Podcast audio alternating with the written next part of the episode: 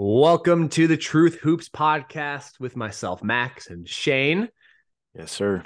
And we are here to give you the truth about basketball. There's so many basketball lies out there.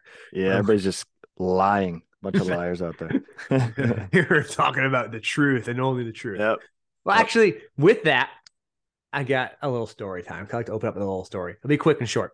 Um, when I was growing up, about sixth grade, that was when the two ball dribbling craze first. Oh remember, yeah, remember that was, I was I was so trash at two ball, dude. I still am really bad at it. It was a craze though. It was like I'm not even sure if people can understand it because I haven't seen anything since it.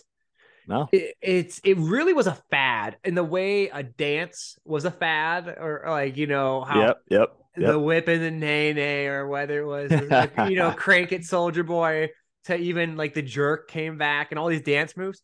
The two ball dribbling like two ball. had its own little moment in the sun, more so than any other basketball thing I can even remember. And mm-hmm. I was at a youth basketball team and we did two ball dribbling till we were blue in the face and I could oh yeah do all the two ball stuff and I remember that was like somehow if you were elite ball handler you could do it. Right like bounce low one high one low and between the legs. And I would just turn the rock over left and right if I was in an actual oh game. yeah. I could oh, yeah. it it you know when they would like they would do the crossovers like one would switch hands the other one would go through the legs and then one would i was so bad at that. I went to a camp like you're talking about i went to a camp when i was young and at, it was a two hour camp at least an hour of it was all two ball up and down the floor.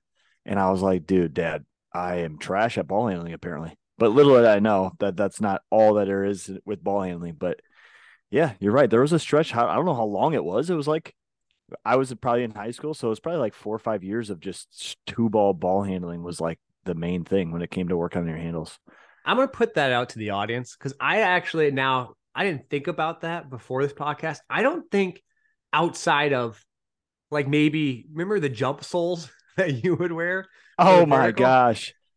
I don't with think the, you're talking about the shoes with the like the horseshoe like thing at the tip of the foot. Yeah. Oh, I saw somebody had those. I'd never seen them before, and I saw somebody had those. I was like, "What are they? Look like space shoes." And I was like, "This has to be so bad for so many reasons." I don't know. Maybe they work. I have no idea. There actually you... there are some studies out there that suggest an elevated heel might be of some use. But the point is, wow, to my to our audience, I don't think there's been a, a craze like mm. two ball dribbling Maybe yeah. a and drill might be up there with, but that's not really mm-hmm. a craze as much as it's an embedded foundation. There hasn't been something yeah. so radically new that captivated the audience. So just let us know if you find anything because I want to ask you, right. basketball heads out there, uh, if I'm missing something on that. Um, but with that in mind, I want to get to that because I did the two ball handling. I sucked at dribbling sure. in a game. I could do all the cool stuff. So you're a skills coach, obviously. If I were, yeah. say, uh, a, a young Max coming in. And I said, Shane, I want to get better at ball handling. But first, before I get better at ball handling, what is ball handling? How would you yeah. actually describe that to someone? I would describe it more of uh, being able to match your movements with the ball. So being able to move your body up and down the floor with the ball. Now that doesn't mean all your ball handling drills have to be you moving up and down. I think there's a lot of good stationary drills you can do. Um, but to me, the best ball handlers have the best footwork, and then their timing of their dribble matches with their footwork. Um, so there's something we call in in basketball in the training world uh, your dribble step timing. So if if I was dribbling with my right hand going to the right, I would match that dribble when it hits the floor as best as I can with my left foot or my opposite foot. So rarely you know, outside of some situations, would I dribble with the same side foot, right? And I'm definitely not going to take dribbles on both steps. Um, so a lot of what I do is dribble timing. And if I can get correct dribble timing, then I can get to stops. I can get to change the directions. I can get to pull ups. Um, I can really do anything off the bat. I can get to different finishes. So, a big part of being a good ball handler to me has a lot of foot control tied to it and has very good uh, dribble timing connected. Um, and then along with just you know basic ball control of being able to like maneuver the ball around our body i think that's also an important thing as well okay so what is the purpose of ball handling yeah if i were to ask you you know your, your quick synopsis to some alien that landed and they're watching the game and they're well tell me the quick purpose of ball handling. What would I- you say the I purpose is? I think to me, it's just freedom, freedom to get to places on the floor that you would want to, whether that's, you know, running something or attacking or evading, um, really any movement. I think it's just freedom um, to be able to do those things with a defender on us, um, typically with the defender on us. Um, there are situations where there's nobody on our hips or in front of us, and we have to do some sort of ball, ball handling aspect. But to me, being a good ball handler gives you freedom. Um, and that's it's something that even me as a player was not a great ball handler, right? And then you know, in some situations, I was better, right? With somebody's on my hip, um, or somebody on my back, or if I'm coming off a pin down, I got to put the ball down. I was great in those situations. I think face to face ball handling, um, that aspect was probably a little bit more difficult for me. Um, so t- to me, you know, being a good ball handler, it gives you freedom. So I'll ask myself the question Yeah, because uh, I'll, I'll tack it from I'm.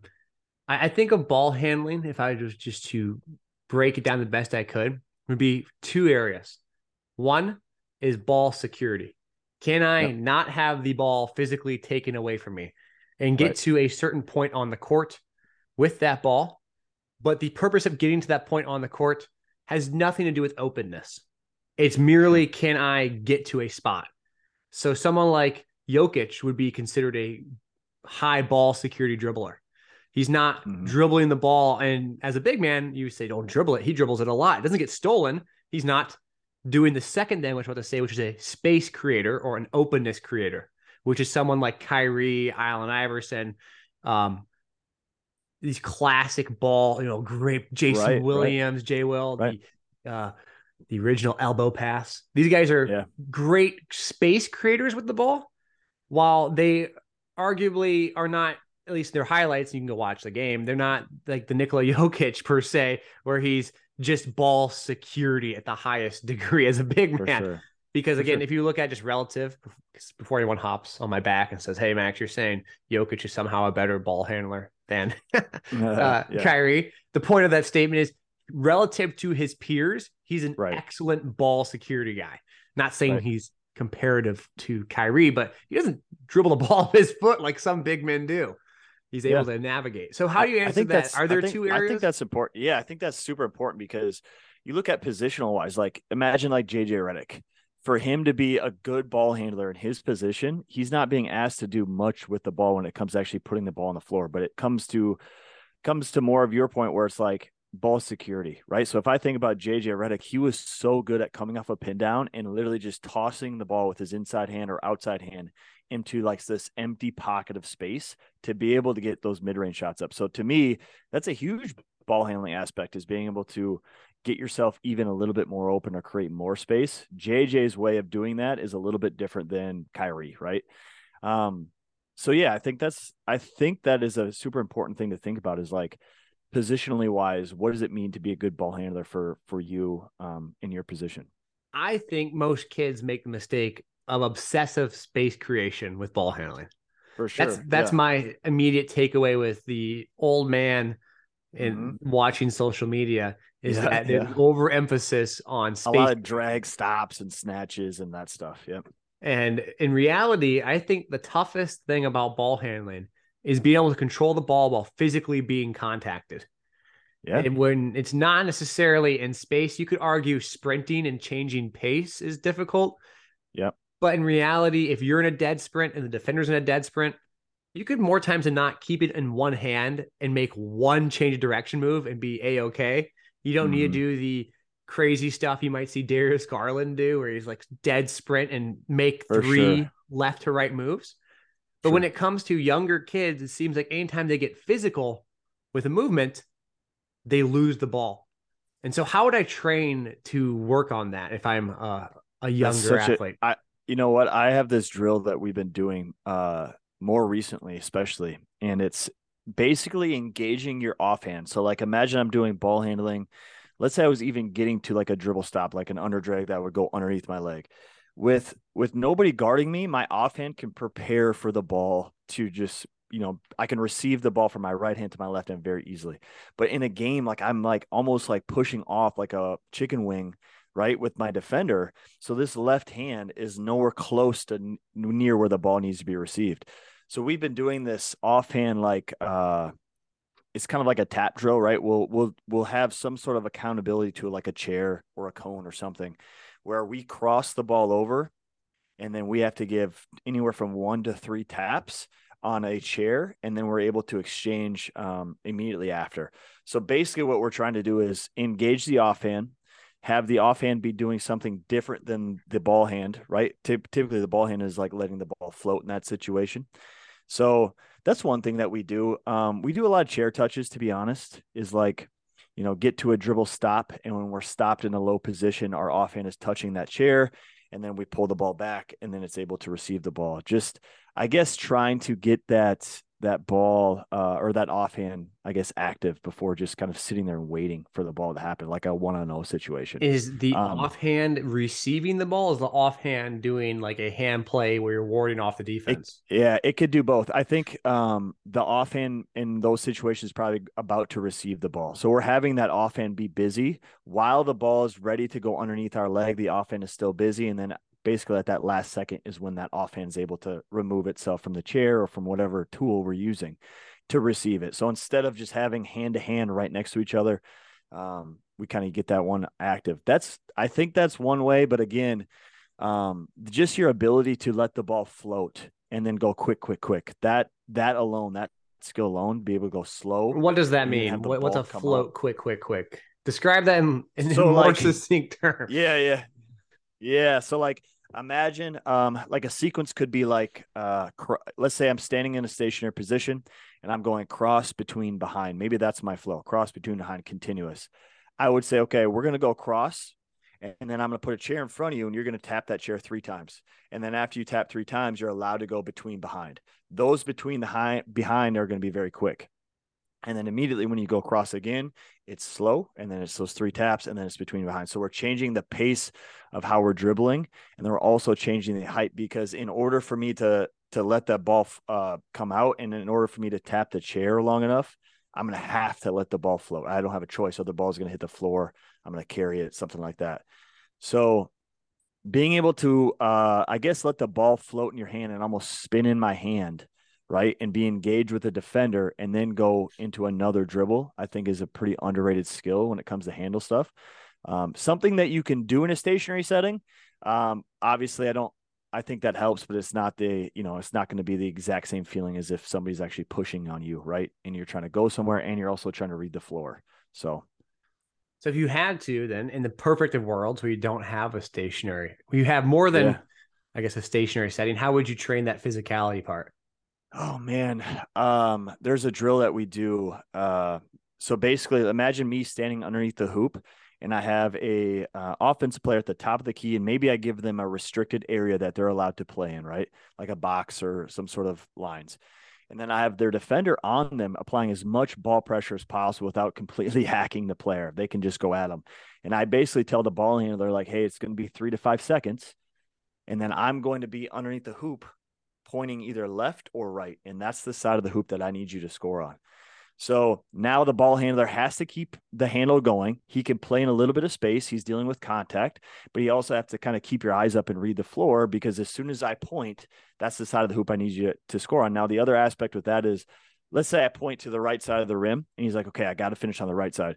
That doesn't mean that you just go to the right side immediately. Maybe you set them up. Maybe I float to the left, maybe a heart attack left, and then I can spin back to the right because um, the defense doesn't know. His back is turned to me. He has no idea if I'm pointing left or right. He doesn't even know when.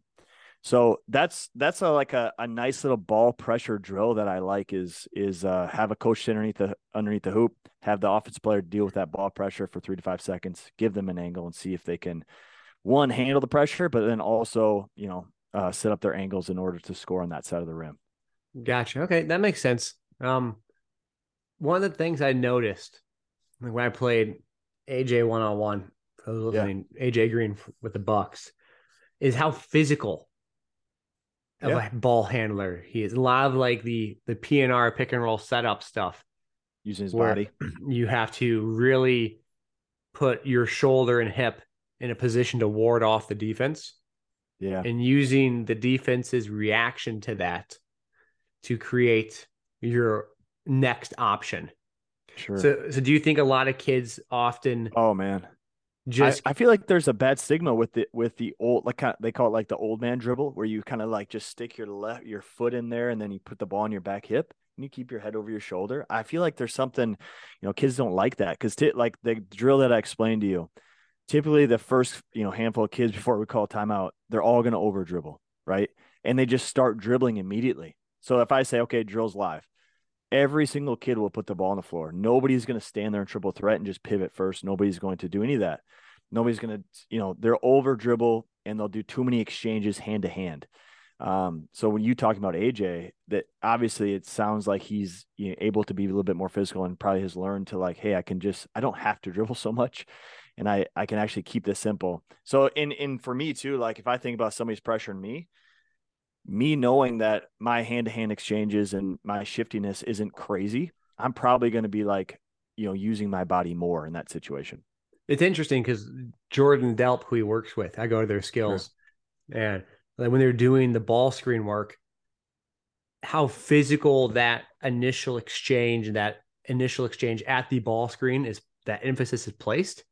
Sure. And then off of that is where you kind of move. So when I talked to AJ about it, it was like the idea of this asymmetry principle. and essentially, what you're trying to do is for every inch you move, you want the defender to move three. You want an asymmetry. Sure. And with our physical abilities, the more athletic we are, the smaller of an asymmetry you can operate with. Like Ja Morant can probably operate at even. He takes one step, you take one step yeah, if you're even, he's leaving. He's that much faster than you. So if you think about the difference between how much the defender moves relative to yeah. the offensive player, that difference is essentially the window. So if I get the defender to move three inches and I move one mm-hmm. inch, I have a two inch window to operate. Now I have space and leverage. Sure. And I think a lot of athletes think of ball handling and space creating in terms of how much can I move? Mm not in relative terms of how much can I make the defense move.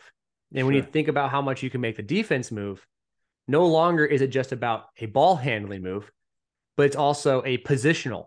So a bump, yeah, like Luka Doncic creates absurd amounts of asymmetry with a bump.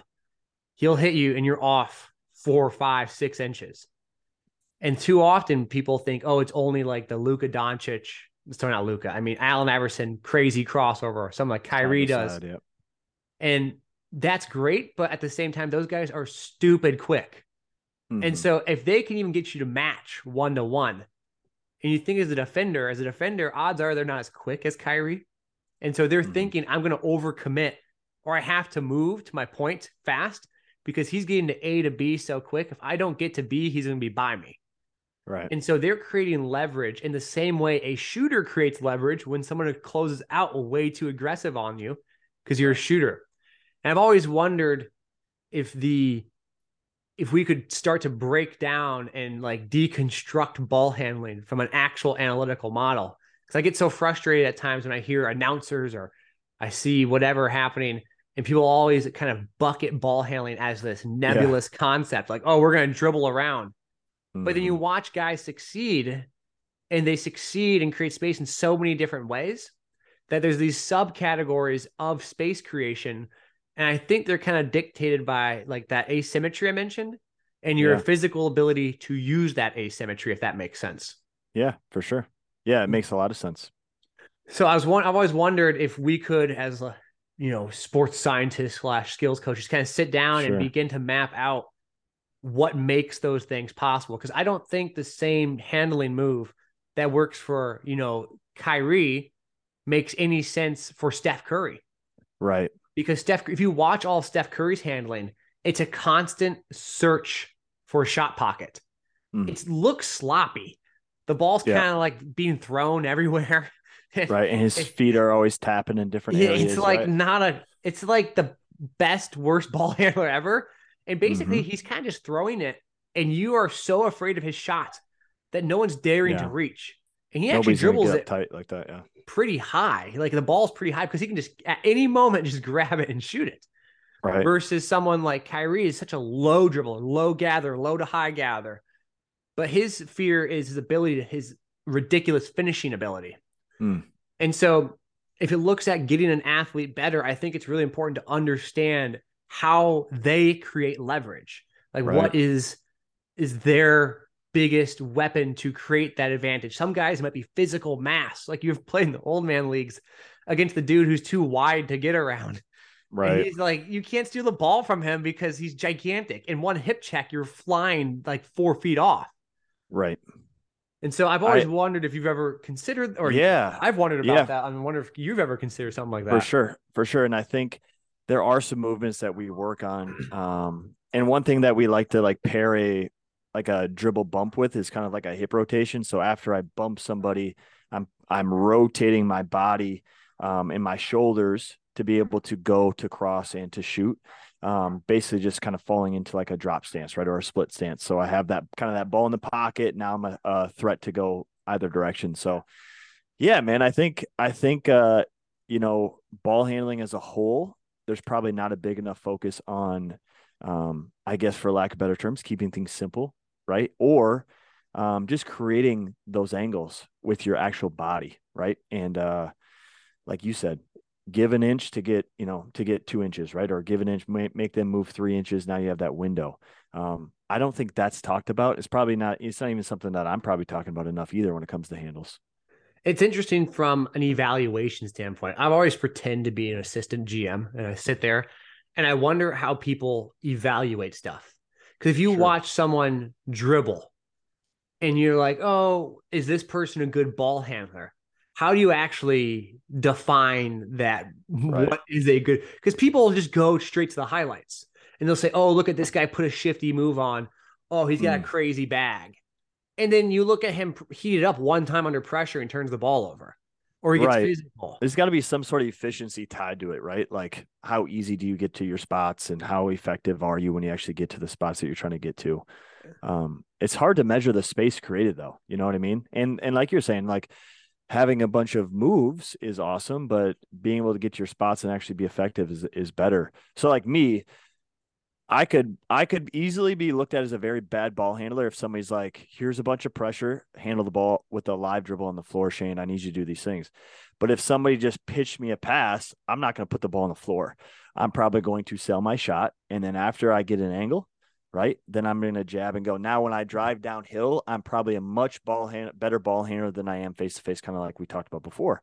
Now I'm good at like dribbling into somebody and holding and tapping it low, right? Or bouncing out or stepping back. Um, to me, that's where I'm probably more comfortable. So I would grade myself probably in that situation. But again, like you're saying, we evaluate players. There's GMs talking to, about who's a good ball handler. It's like, what does that even mean? How do you So grade is, that? is is Luka Doncic a great ball handler?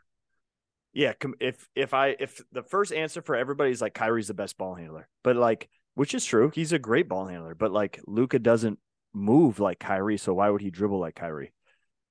Kyrie's the most spectacular ball handler. Sure. Like well, and yeah, and Curry moves different than all of them, like you just said. So how do you grade? I think it, it does. It, ha- it has to have a lot to do with your body type and position and what's being asked of your, I guess, your role. Yeah, and that's when you start to look at players on my end, and someone comes to me and is like, "I want to work on, you know, X, Y, and Z." And you, uh, they great debate. to give an example of this, I'm going to take a step back into like Division three world. Is in Division three basketball, your your big men are never actually that big height wise, Right. and they're never actually that athletic. And so you can have two options.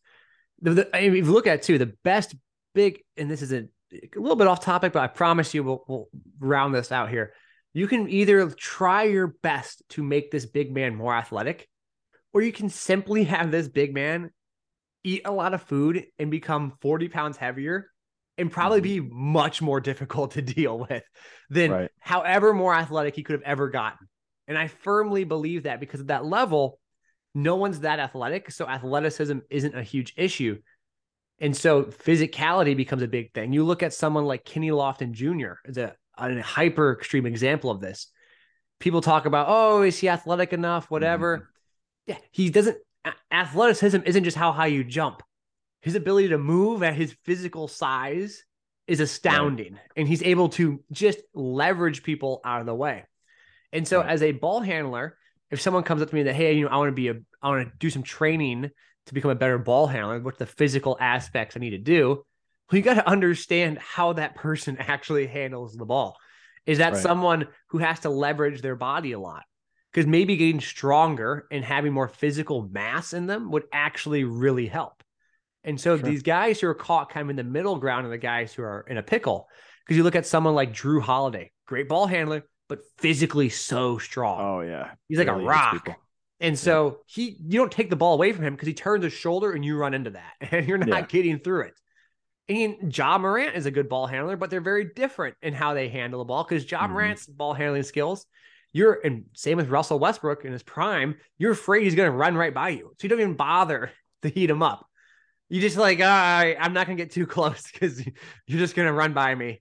And so is he a good ball handler? Well, I think so because he's successfully doing what he's trying to do. But Right. unless you actually look at the the goal of it as a whole, it's hard to determine whether or not someone actually like what's the definition. If we don't define it, we don't have any way to actually begin to measure it. Well, I think the eye test for a lot of people is seeing the ball move hand to hand in a fast way, right? Like cross between behind, right? If somebody did that in a game and somebody fell for it, instantly our first thought is like, wow, he's he's got a nice handle. Um, but what kind of what we're talking about is and more importantly than that is how can you tie other aspects to it according to your size, position, role, everything like that. Um, how well you can you execute that um, with the ball handling, I think is probably more important. Because I've seen guys who can do all the cones they want, cross, cross, tween, tween, Yep. and just get ripped in games. Mm-hmm. They just are too open. They don't know how to guard the ball. I know guys who can't do cross, cross between the legs, and you can't steal the ball from them. Well, the other thing too is like I think some of the best ball handlers have another skill that makes them very lethal. Like I think about Kyrie, his ability to stop and hit a pull up like fading away, um, and then to be go be able to go downhill and then slam the brakes and change angles really quickly. That automatically is like very. If somebody's just going to dribble in front of me, I'd be like, go ahead, right? And, and if I, they pose no threat to go by me or to slam the brakes, I'm like, yeah, please try to go to the rim. We'll see what happens, right? Okay. Yeah, yeah, yeah, yeah. But with with Kyrie, it's like I don't know what he might shoot a three. He might he might drive me downhill and get all to the rim. He might slam the brakes. I have no idea. So there's a lot of like unpredictable like things going on there. Same thing with Luka, just different ways. And then same thing with Curry, like kind of how you talked about his ability to shoot makes him a good ball handler. If if Curry couldn't shoot, he'd be ter- he'd probably be a really bad ball handler. It'd be probably be a lot easier to get up into him and make him flustered, and all those high dribbles would be even worse. Oh, so we've entered a great question now. There we go. I'm really happy I got here. Does ball handling even exist? Is it something that exists in isolation? I would actually argue ball handling does not exist in hmm. isolation. It doesn't it exist. something. It needs something else to go with it for in order to exist. Yeah, I don't. It's like saying what's fast, and fast Sure. doesn't really exist. Like you could run the court fast if you can't dribble the ball really well, and you can't run as fast with the That's ball. got to be the really title. that the, that's got to be the title of the video right there. This ball, handling, handling exist? doesn't exist. And I don't think it exists. I don't. So do you? If if you don't think that, right? If that's kind of what you're thinking, what would you do to work on it, or would you, or would Oh. you, would you try to develop those other skills, and then maybe that goes along with it? I don't think ball handling exists in isolation. It's an, it's what we call an, an emergent quality. It exists because you're doing something, but by Sure. itself, it doesn't exist. And the great example at the beginning was the two ball dribbling. I can do Mm, two ball dribbling, and you want, wow, I'm actually a great ball. I suck at ball handling. I get ripped all the time, and because Sure. I thought that's what dribbling was, and in reality, dribbling is a tool, like you said at the beginning, to get to Mm. space. Yeah. and there's tool to get to space for openness to Mhm. score, and tool to get to space for security. You're just going to operate yourself over there so you can set a play up. mhm. And ball handling itself is merely a means to fit who you are and what you are. Sure. So if I can shoot really well, my threat of a handle exists because I shoot really well. right. If I can't shoot or pass and I can just dribble the ball, I will never see the basketball court. I just I'm a you I'm like this like non-existent entity. Assume I can't pass at all. And Right. I don't think ball handling by itself can ever be quantified. You can never point to someone and say they're a good ball handler. Because I hmm. dare anyone to look at any person across the board who doesn't shoot, pass, and they all they do is initiate an offense and call them a good ball handler. Right. I, and even then, you're leveraging your speed, your quickness. Someone's ball handling is good because of something else that exists with it. Right. I So agree. if- and if think, think work- about Yo- think about Jokic too. Like you were talking about his, uh, I don't know if it's court awareness, vision. I don't know how you'd categorize that piece to it, but that uh, to me makes him that type of good ball handler. And I think passing has a lot to do, goes into the ball handling a little bit. Um, being able to move the ball from one side of your body to another, throw it behind your head, have enough touch of the release of your fingers to hit him in the spot. Um, so yeah, but if you put Jokic in some handle drills and tell him to go low, and the typical answer be like, no, he's trash at ball handling.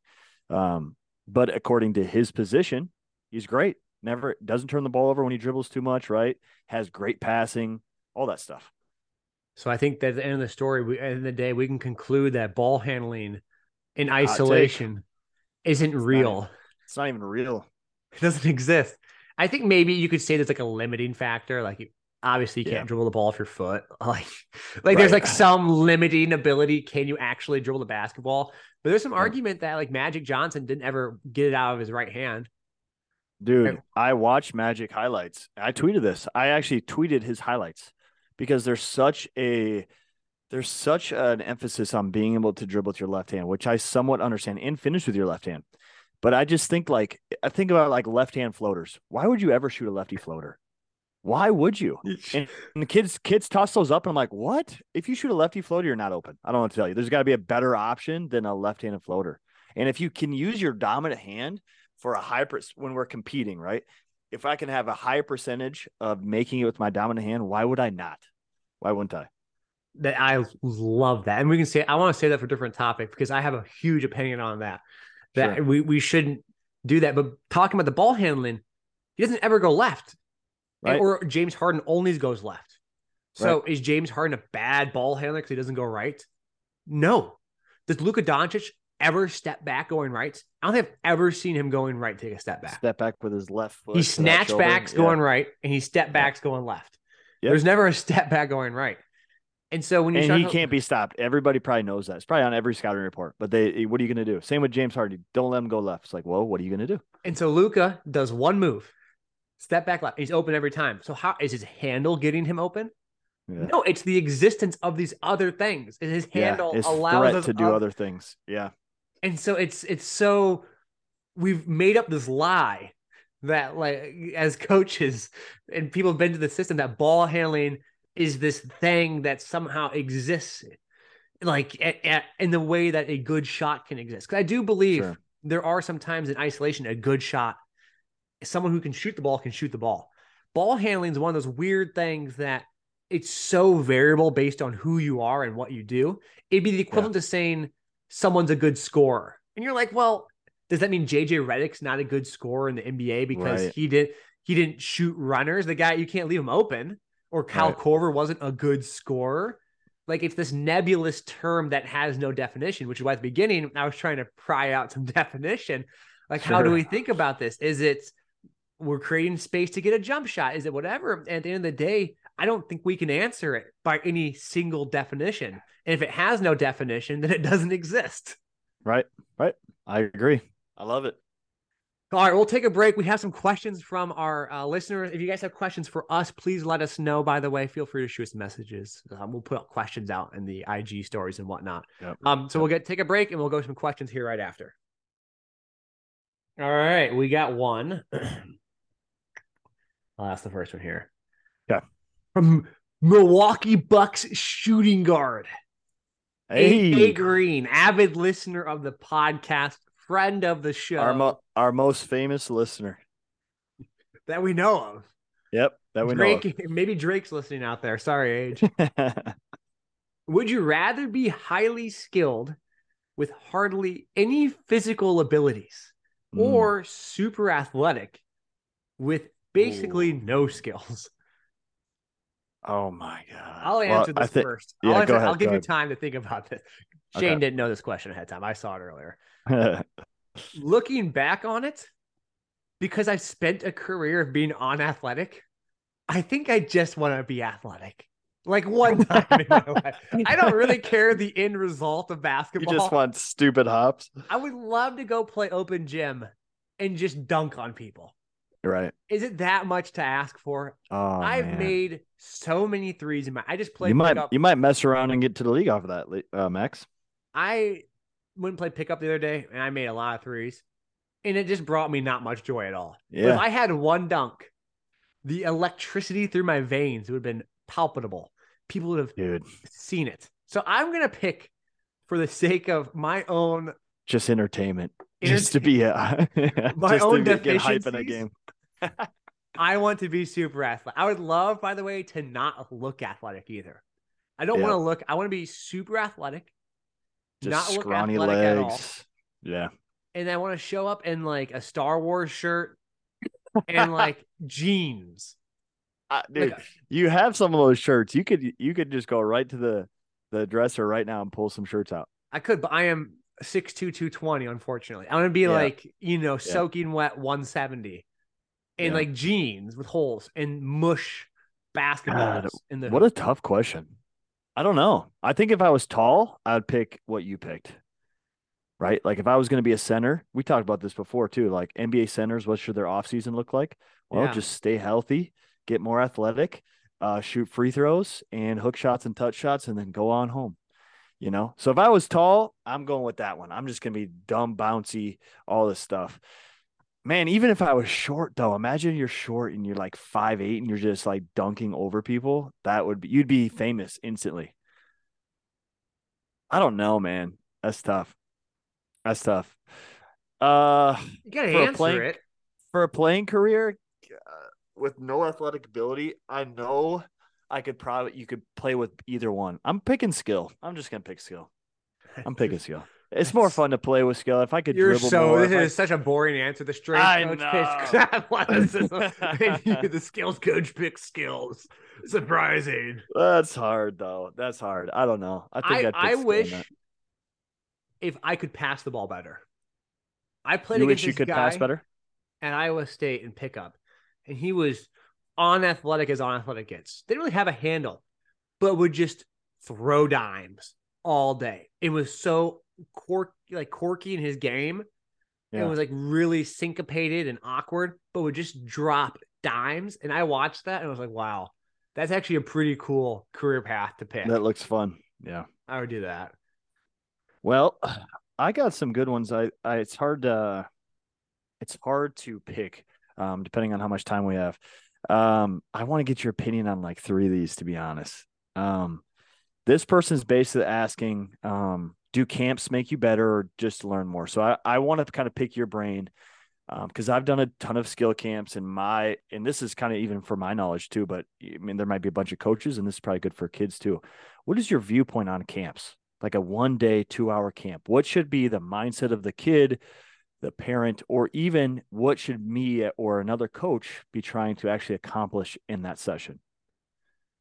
There's two levels to that because Max Max has not seen this, has not there- seen there's a there's a off the business aspect to it, Sure. which is unfortunate because For no sure. one wants to go to a camp and play rotate defense for a day, or no one wants to go to. They want to do a camp that's fun, Exactly. and so That's a huge piece.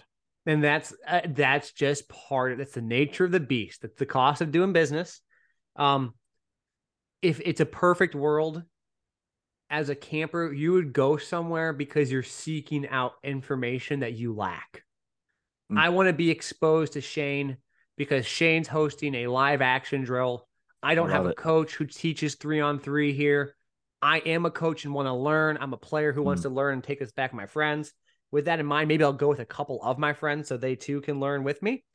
I'm going to go and I'm going to try and get into all the drills I can. I'm going to take mental notes. I don't care about impressing anyone. And that's a big thing. Too many people try to impress people out of camp. You're not going to get a scholarship out of camp led by No. a trainer. Um, No. Go there, learn as much as you can, ask questions, ask questions that are tough, like what are variations and what can I do with one person? Ask selfish questions, not questions that benefit the camp. You paid Yeah. for it, ask for it. Um, I so love those are this those, answer. those are some big things I I would really consider if you are a parent taking a kid to a camp. Fun, especially when a foster basketball. If it's a young Oh, yeah. athlete and they're not like say a 15 year old who's really trying to take the next steps and understand professional athlete maybe who's trying to go learn from somebody you're trying to foster enjoyment go somewhere where they have fun they have basketball games they play they mm-hmm. play basketball tag they have people that laugh and enjoy it not yell at them and they don't right. want to feel pressure to try and succeed but instead find ways that they can enjoy the game in different paths and so that's the parent perspective Yep. The player perspective would be the um, you know, information, knowledge, exposure. The, yep. The coach or the trainer who's running it is know why you're putting the camp on because you don't want to do a little bit of everything because you do a lot of nothing. You want to make mm. sure that if this is for fun and enjoyment, we're going to do that. It's very yeah. clearly for that reason. And if it's not for fun and enjoyment, it's very purposeful. It's very clear that it's for that reason and there's not a miss signals or communications or messages between people who show up and maybe right. are expecting one thing or the other. Something else, yeah. Um, and that's my biggest kind of talking point. God, I love, I love that answer, and I think that's you know, as somebody that puts on a lot of camps, my there's always a, a struggle too because you never know. A lot of these kids are from small town kids and or from small towns, and they don't get exposure to this. So my always my first instinct, and it always has been, and hearing you say that and hearing some other people talk about this, I like the idea of just showing them new things, kind of things that they're capable of. Because I, me to like change the whole way that they play their game and the whole way they view the game, I don't know that I can do that like a two hour. I can have an impression and an impact on that. Um, but just exposing them to like just different things, different ways to play, different styles, you know, different drills, different ways to dribble the ball, different ways to slow down and different finishes, even like that to me is always a blast. Um, the hard part when you leave is like, dang, we didn't really get better at one specific thing. But again, I don't even know if that's possible, right? In that one session. Yeah, so I think that that's the struggle. No way is anyone going to get better in a single session. Right. Right. Um, and so with that in mind, I went to camps growing up. The ones that frustrated sure. me is when they would harp on specific moves and they were so difficult that your time is spent frustrated hmm. versus mm, actually yeah. doing something. I think most kids understand that's interesting, yeah. Where to find a ball handling move. It's not even I growing up, I had Pistol Pete videos. Like right. I, I would now, never went to a camp. now. I never went to camp and was like, I'd never seen that move before. Yeah, yeah. And so, what's the point of drilling it? Now, maybe sure. if you did it in like a warm up and you just said like a Simon says kind of thing. I'm talking about sure. like kids who are 14 and younger. That's mm-hmm. fun, enjoyable, have some creativity. I think where kids can really learn a lot from is being placed in different situations where they're also not pigeonholed because they're coming from a mm. place where they are probably pigeonholed into something. And so if right. a kid comes in like, I want to learn more about being a point guard or being a big man, whatever the heck they want to learn, that they have the option to do something that they otherwise couldn't get in their hometown. Got it. Would you do that in a live situation, like a one on one, two on two, three on three type of thing? Or would you go through a set of, you know, movements with maybe some um, I guess decision making or freestyle aspect to it for the kids? It, it, depends on the size of the camp because right. the more micro you get, smaller mm-hmm. groups, the more detailed you can get just based on the scalability of words.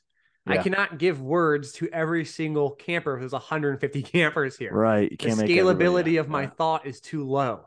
If I have eight campers, the scalability of my hot, hot my voice, my words is much higher. And so for sure you start to think about scalability.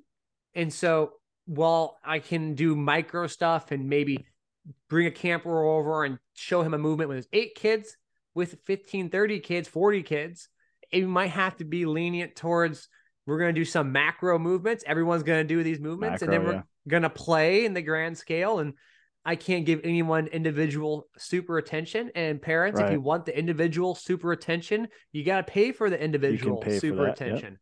And yeah. so this gives you a flavor into it as a coach.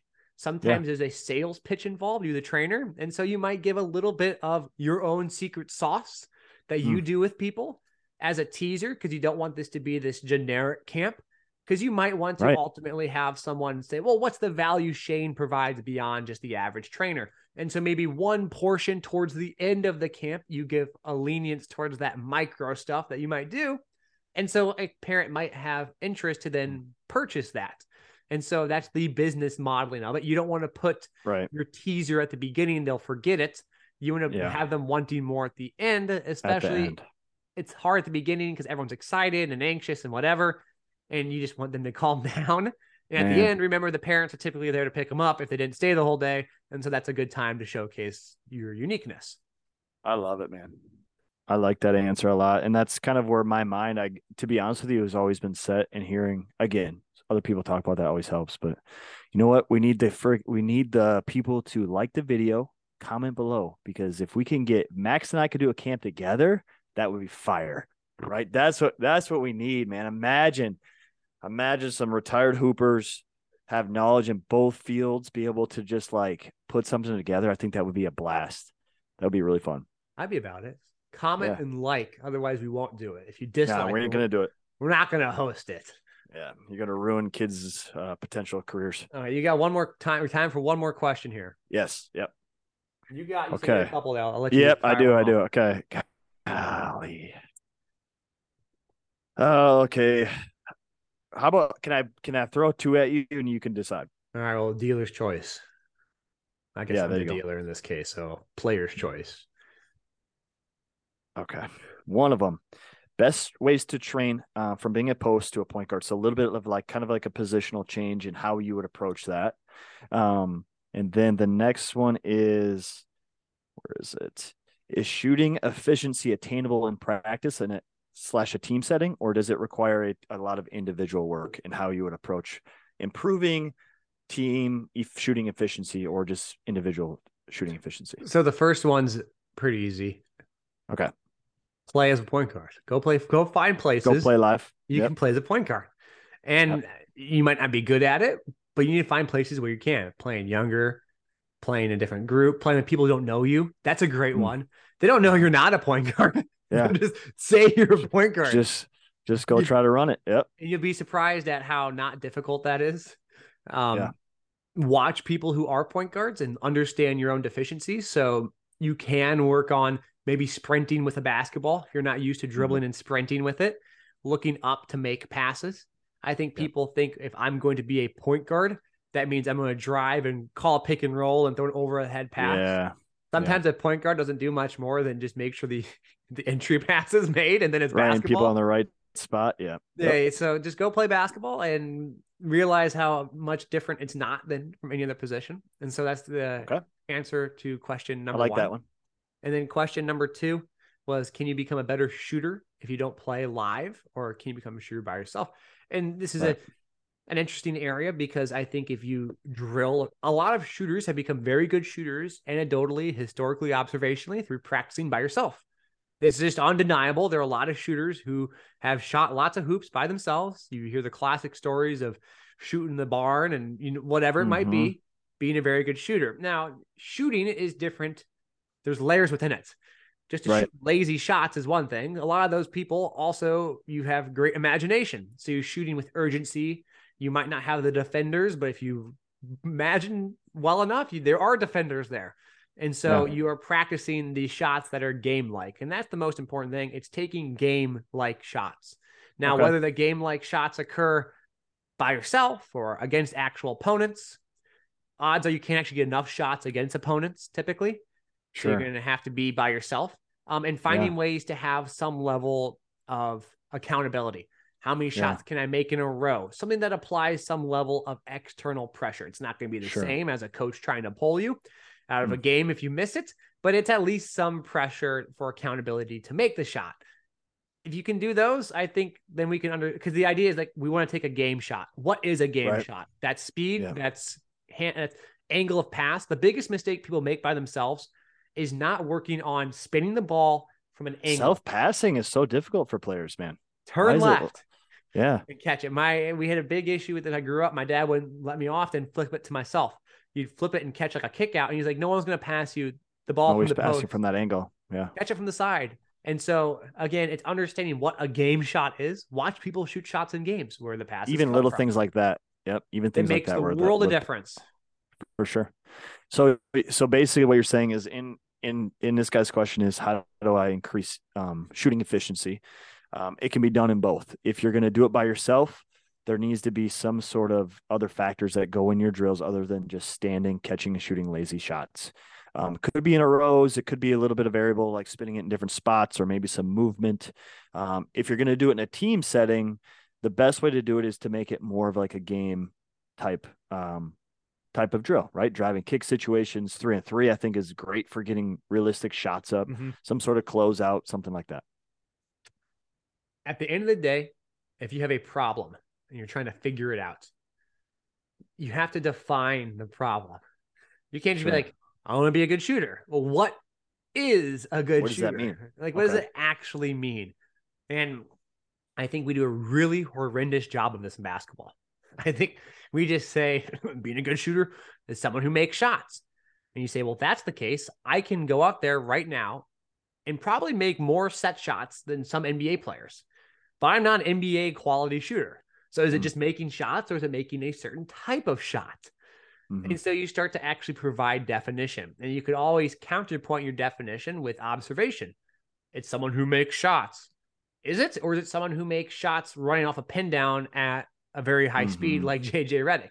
Because mm-hmm. you can clearly understand that my set shot is not the same as shooting a pin down. And right. so you begin to have definition. And then when you define what you're trying to achieve, you can look at the composite qualities. Oh, a shot involves a catch, it involves a speed, it involves maybe a fadeaway because the defender's closing out. And you can look at those qualities that you might not be as good at and start to practice those. The same way that we mentioned ball handling and stuff. We got to define right. some things, people. If you want to really understand, like if you're building a rocket ship to go to the moon, you don't just say you got to go fast. There's a certain speed you have to go. There's a certain amount yeah. of fuel and load capacity and aerodynamics. There are quantifiable means and methods. In basketball, we're just so lazy. You just like stop. Oh yeah, you know, it's a good good defender, good big man. What does that mean? Yeah. Like, so frustrating because it doesn't help yeah. the player. Coaches will say it all the time. Oh, that guy, that guy's an athlete. Okay, what does that mean? Oh, you know, he's fast.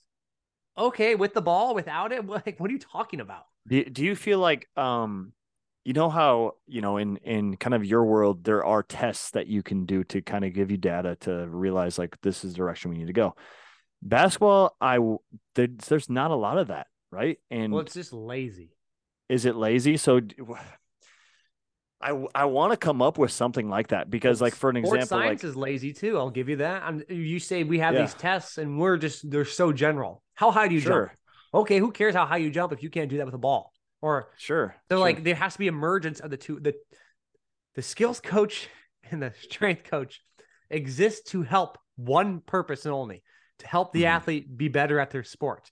And yeah. so it always is derived from the sport and specifically what they're trying to accomplish. Someone who comes to me and says, Hey, I want to be a better basketball player. Congratulations. Same with everyone else. You know, yeah. what, like, what's going to make you a better basketball player? And then you begin to define it. You understand lacking physical qualities, lacking mm. technical mm. qualities, and how they can merge together. And there's certain things that I had proposed in the past to certain NBA teams, and you know, a lifetime mm. ago, I was had the opportunity to potentially work in some teams, and I yep. turned it down. Um, but you can do clever things. You can do certain things where you look at how fast someone's able to run off of a pin down screen and shoot it. So you can look at sure. velo- the shooting percentage per velocity of movement. So if they're an actively good screen, because when you think about getting open, you either get open because you've created space off a down screen because the screen created space, or you physically by sprinting and misdirecting created space. So in theory, you can only create so much space with a screen because a screen is a finite effort versus there's theoretically infinite amount of space you could create off of speed. We just ran right. faster and faster than the opponent. But just running really fast is hard because you it's hard to shoot off of it. So a yeah. quality to get more open if the screens aren't better is to actually shoot at a higher speed, which is why someone like JJ Redick was awesome because he could shoot at a really high pace. And so right. you look at their ability, their percentage of shooting per velocity, you could essentially look at. And there's going to be a threshold probably at which the movement becomes so fast that they no longer can make it at a stable percentage, let's say 38%. Mm. And then you could then theoretically get them better because now they can shoot 10 miles per hour off of a down screen and shoot that. But then Mhm. people don't like that because the sports science guys starting to talk about skills, and the skills guys don't like it because then they're held objectively to is he actually Sure. getting better? Because right now the whole NBA model is I hope he get better. Like no one has any definition to anything. Right. And Sure. it's just it's almost success by default. And Right. it's, it's very frustrating as Or someone who- success in spite of your efforts. You might have been working so hard on something and they accidentally got results somewhere else. And you're like, oh, yep, we're going to claim that. And it's Yeah, like, well, now you're going to do a bunch of work because you thought that was the thing that got you success. Now you're going to repeat that with a bunch of other athletes and it's not going to work out. Yeah, it's. ju- I think it's. I think basketball is lazy. I think Sure. lazy analytics. I think it's all output analytics. They want to look at field goal percentage. They want to look Mm. at effective field goal percentage, and they've gone the baseball route. Initially, baseball just had these very advanced metrics, which worked pretty well. But then people started to understand why these advanced metrics occurred. Was it swing velocity, rotational velocity, spin rates on a pitch, and then you start to look Mm. at what creates a spin rate. And so, like, if you want to have a ball that moves a lot, you have a high spin rate, high RPMs. But then you could have like they've done things where they do motion tracking on the arm and the deviation of arm slot per pitch. And so, if you throw every single pitch out of the same arm slot, it's much harder for the baseball player, the hitter, to differentiate it. And so, in the same way that you could begin to look at um, spin rates on a basketball, if someone has a consistent spin rate on their follow through, depending on whether or not they're getting closed out on, the type of catch they're on, you can start to break down these qualities. But uh, I'm not going to give it all away because, hey, assistant GMs or GMs out there, if you want to give me a ring, I'm happily open. Man, we gotta hey, we gotta come up with our own way to test, right? And then we go do these camps and I would not. That is my sauce to get in management. if I found that if I found that sauce, I'm holding that as my ultimate goal. I want to be a, a, a- yeah, this is a pipe dream, an assistant GM because I want to help Oh, merge. not a pipe dream, man. That that could actually happen with with what you know, man. I, I think wanna- that's a good way to. I think that's a good way to look at it, though. Like, because I, to me, I struggle too. Is like you could come up with challenges, like, hey, uh, we're gonna shoot five at every spot, and uh, I want you to shoot at least seventy percent. If you hit seventy percent, then we can go on the move, right? And that that might be like a little baseline test, but do I really know? I have no idea. But it's and man, it is, it's a, I don't want to cut you off. Sorry. no, you're fine. It's a management issue, right? So you're a Sure. skills trainer. hmm And if you work with an athlete in the professional setting, the GM picked that person. So like, what do you want me to do with him? Like you picked him. Right. Like right. don't don't send him to me and then I pick the skills. Like why did you draft him? You obviously had some purpose What'd you see in him? Sure. quantifiably that you drafted him and then you had a value map as to how this person can help your team. I'm a Mm. resource and if one of the values is ball handling under pressure with physicality that they can improve to improve their value, then I can work on that. But what happens right now is they basically get a player, which you can think of as a giant data set of information. They hand it to the skills coach and say, "Hey, tell me how it's useful." And then you're Yeah, like, "Well, sure. what, where, what do you want with this? You just Yeah. hand me a giant piece of clay. You want me to make a stat, mar, you know, what kind of marble statue do you want me to make?" And so Yep. the fact that the GM isn't, and this is again, I'm not, and maybe organizations are doing this, but from my belief, I don't think it's this defined. There should be someone who sits there with the GM and gives appraisal of every player from a physical, technical, tactical standpoint to understand a value map. So then you can utilize your resources from your uh, skills coach to your strength Mm. coach and then audit the internal process as to how effective you actually are at developing those skills that would improve his value map. And Yeah. from a, a management of an economy standpoint of like trying to manage value. It's kind of butchered in my opinion. You know, that's so interesting because I I'm a huge Timberwolves fan. I grew up in Minnesota, love everything about the Timberwolves. Um, there's a better I forget what the analytics say or the number is, but basically our second unit with Anthony Edwards performs better than our first unit of these 25 plus million dollar players. And I have to assume that some of the things that we're talking about has a factor in that with the personnel choices that we've made. Um, not even just this year, but, but just all time with the Timberwolves. Uh, because I've I've you know watched plenty of years of bad basketball there. So um, that might be a whole nother topic, right? Like even looking at some teams like the Timberwolves, like why does this not work, right? And what maybe it's the playing styles, maybe it's, it's the strength and weaknesses of a lot of the players and things like that. But yeah, that could be a whole nother pod, I think. Well, we'll, we'll save that for another time. Uh, we'll wrap it up here. Um, Yep. Thank you, Shane, as always. Uh, I don't know if we have any Yeah, questions. Some gems in there, man. Ball handling gems are in there, shooting gems. Again, another great one. Ball great handling doesn't exist. That's a hot take. That's a hot take. Watch that pop up on on uh, Sports Center or something like that. I wonder what's going to happen with that one. All right, appreciate you guys. Take care Enjoy as always. Peace out.